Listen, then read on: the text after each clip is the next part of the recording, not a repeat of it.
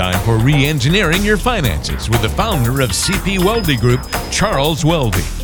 Hello and welcome once again to Reengineering Your Finances. Walter Storholt alongside Charles Weldy, the founder of CP Weldy Group. And hey, Charles, how are you this week? I'm doing well, Walter. How about yourself? Uh, glad to hear that. I am well also, and looking forward to today's show where we're going to be diving into the topic of financial security. What does it mean to you. We'll talk about that coming up in just a few moments. If you're a regular listener to the show, welcome back. And if you're new to the Reengineering Your Finances podcast, hello and welcome once again. Charles, I mentioned, is the founder of CP Weldy Group, serving you throughout the Delaware and Chester County areas with an office in Chadds Ford, PA, right there on Route 52. You can find us online and listen to past episodes of the show by going to cpweldygroup.com. That's cpweldygroup.com. So, on today's show, we're going to be talking about financial security, and it might mean different things to different people, but I think for nearly everybody, Charles, making sure that they achieve their own definition of security is probably the most important part of a financial plan. So, how do you define financial security? That's going to be one question we're asking on today's show. And we're also going to cover some of the popular responses we hear from clients during the planning process as to what financial security means to them. But before we dive into specific examples, just when it comes to that mentality or that thought process of finding financial security, I mean, how early in the conversation with a prospective client is that usually coming up? Well, I think it's probably uh, first and foremost on everybody's mind do I have enough money? You know, I remember years ago, the Voya commercial, it used to be ING their biggest commercial was, "Hey, what's your number?" Right. So, um, you know, financial security really is: do you have enough assets to generate enough income to last for your, you know, for the remainder of your life? That's really key for just about everyone. Yep. And uh, I remember those commercials walking around with the big number and sitting on the benches. It was an effective campaign. Uh, it may not be the end all be all of financial planning to just focus on that one number for a lot of people, but it was an effective way to communicate the thought process behind retirement. So let's do a little role play. I'm going to pretend I come into your office and I've got a particular concern, Charles. It's kind of defining my security or my goal to find financial security. And you can tell me what that would tell you about me as a client and how the conversation tends to roll after that. So sure. one example would be I come through the front door and uh, we start chatting. I kind of let let you know that I, I really don't want to be a burden on my kids. That's sort of my main focus, regardless of my health situation. That's that's what I really want to make sure happens. I don't want to be a burden on them. Well, I would say that that's pretty common. I mean, regardless of one's health later in life, most people would rather uh, die than live with their kids for the most part, the two things in retirement that are really going to cause you, um, you know, a higher probability of living with your kids is uh, not addressing income taxes, which is one of your greatest expenses, and the second one is healthcare. So uh, I think it all starts with planning, Walter. You know, if you have a plan, you look at what you have currently, you project how long you're going to live. Obviously, that's not, you know, etched in stone, but you try to underpromise and overdeliver in terms of you know what the cash flow needs are and what the longevity is of the person that you're dealing with. Yeah, so health concerns become kind of that really big thing for a lot of people, as you mentioned. Certainly a common uh, thread, and a lot of people will identify with several of these. It's not a one or the other kind of conversation here. We can only pick one thing that makes up that definition of financial security. A lot of these things may check a box for you. You mentioned this one kind of out of the gate. We'll touch on it here as well. I come into your office and I say, I want to be sure I never run out of money. That's pretty obvious. That becomes my number one concern, as it is probably for the majority of folks that come through. Yeah, it is the number one concern of just about everyone, regardless of what their asset level is. You know, just people have the uncertainty of knowing how long they're going to live. I mean, today, there's a lot of centennials, people that are 100 years and older. That's the, the largest growing population on the planet. But here's the key. You know, when you think about it, if you need, I'm just going to give you an example. If you need $3,000 a year and a safe, I guess, interest rate or a safe investment would yield you 3%, in essence, you get to tie up $100,000 at 3% to get $3,000 a year.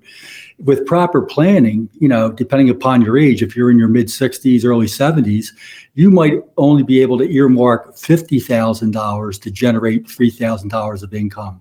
So the point I want to make is, yeah, even though running out of money is a fear of most people, it's something that I'm not going to say easily solved, but it can be solved strategically if you sit down with a planner and formulate a plan well before you know you, reach your retirement years. Great point, Charles. We'll also bring this up as well. If I come into your office and I, I'm starting to focus on retirement and I'm kind of thinking in the lines of, you know, after I retire, I want to be able to work part time if I want to, but not because I have to. What would that tell you about my idea of financial security if I said something like that?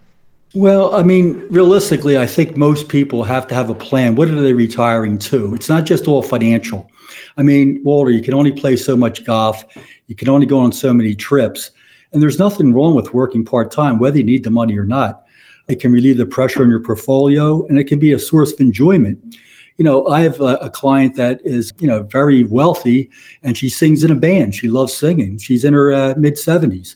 I have a, another client that drives a bus. He doesn't have to drive a bus, but he wants to get out of the house. So working part time is not a bad thing. It actually could be a good thing, and not just financially. That's a great point. And uh, what kind of band, by the way?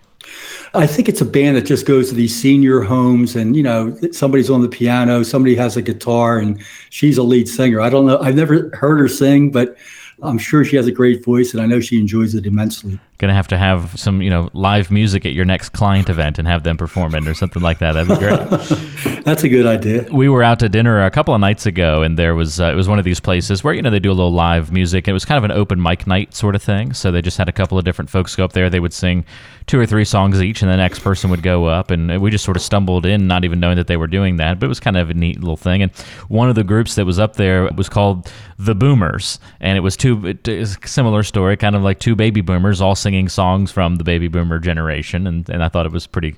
I don't know, it was kind of cool. The the Boomers was the name of the band, so it was pretty neat. Made for a fun dinner, that's for sure. All right, so let's say we've kind of covered that angle of health and wanting to make sure you don't run out of money in retirement at any point in time. Also, the you know kind of working situation. What about a, a cash flow need? Something along the lines of you know if I need a new transmission in the car or knee replacement you know, I don't want that to prevent me from being able to do, you know, something else I had been planning to do, like spoiling my grandkids at Christmas or going on a particular trip or something like that. How do you address a need or a uh, financial concern like that? Well, I mean, that's one of the great compromises of most people's retirement. How much of the uh, asset pile is mine for income and how much is that for like kids or grandchildren for legacy? And again, without like, you know, sounding like a broken record, when you plan these things, I mean, how much do you really need? You might have a um, emergency fund where X amount of dollars is in there. Then obviously you have a cash flow income gap. You know, you have X amount of dollars in that particular strategy. And then the income that you're going to have for, you know, legacy and or growth should be in the later bucket. So again, coming back to the plan, if you have a plan and you can strategically with, you know, precision estimate what the high and low expenses are going to be during several stages of your retirement, you're going to be in much better shape. And chances are there's a higher higher probability you're going to be able to do both, help the grandkids and help yourself at the same time. Great points as always, Charles. Let's slide in one more example here as we talk about these different definitions of financial security, what it means for one person and then the next. What if somebody just is kind of of the opinion or of the goal to just stop watching those uh, accounts jumping up and down? They just don't want to do that market watching every single day. Is that a common piece of financial security for somebody that you meet with? Well, I think most people we're all wired the same, Walter. You know, we're human beings, and when things are well, sometimes we're over elated, and when things are not so well, sometimes we're down in the dumps, maybe a little too long. But the reality of it is, if you're going to be invested in the stock market for growth, you're going to have to stomach volatility, because without volatility, you're not going to get the growth. And that's part of the equation.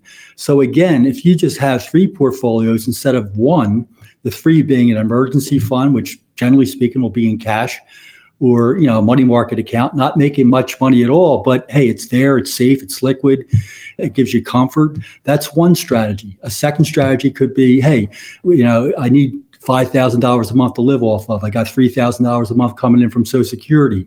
Have a $2,000 a month gap. There should be certain investments earmarked for that particular $2,000 a month strategy. And, you know, at rates of return of 3%, that money's going to last for 12 years.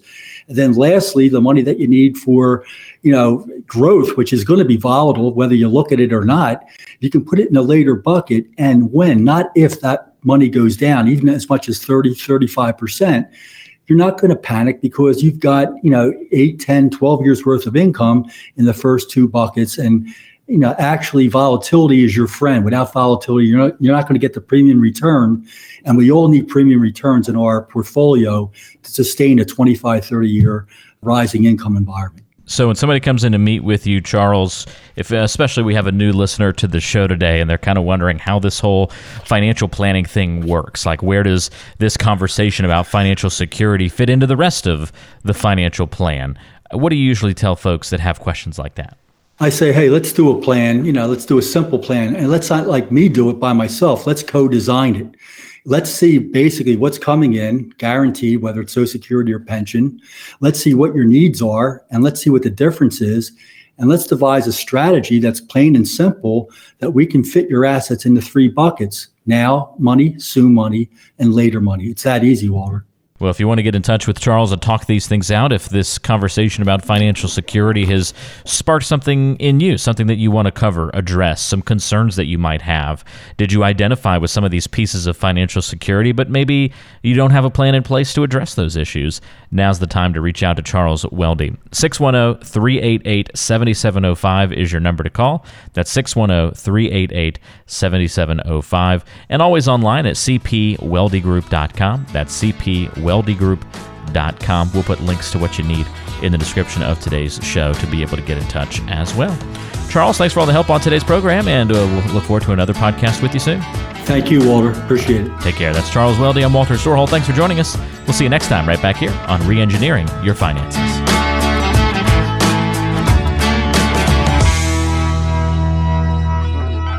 Financial planning and advisory services are offered through Prosperity Capital Advisors, PCA, an SEC registered investment advisor. Registration as an investment advisor does not imply a certain level of skill or training. The CP Weldy Group and PCA are separate, non affiliated entities. PCA does not provide tax or legal advice.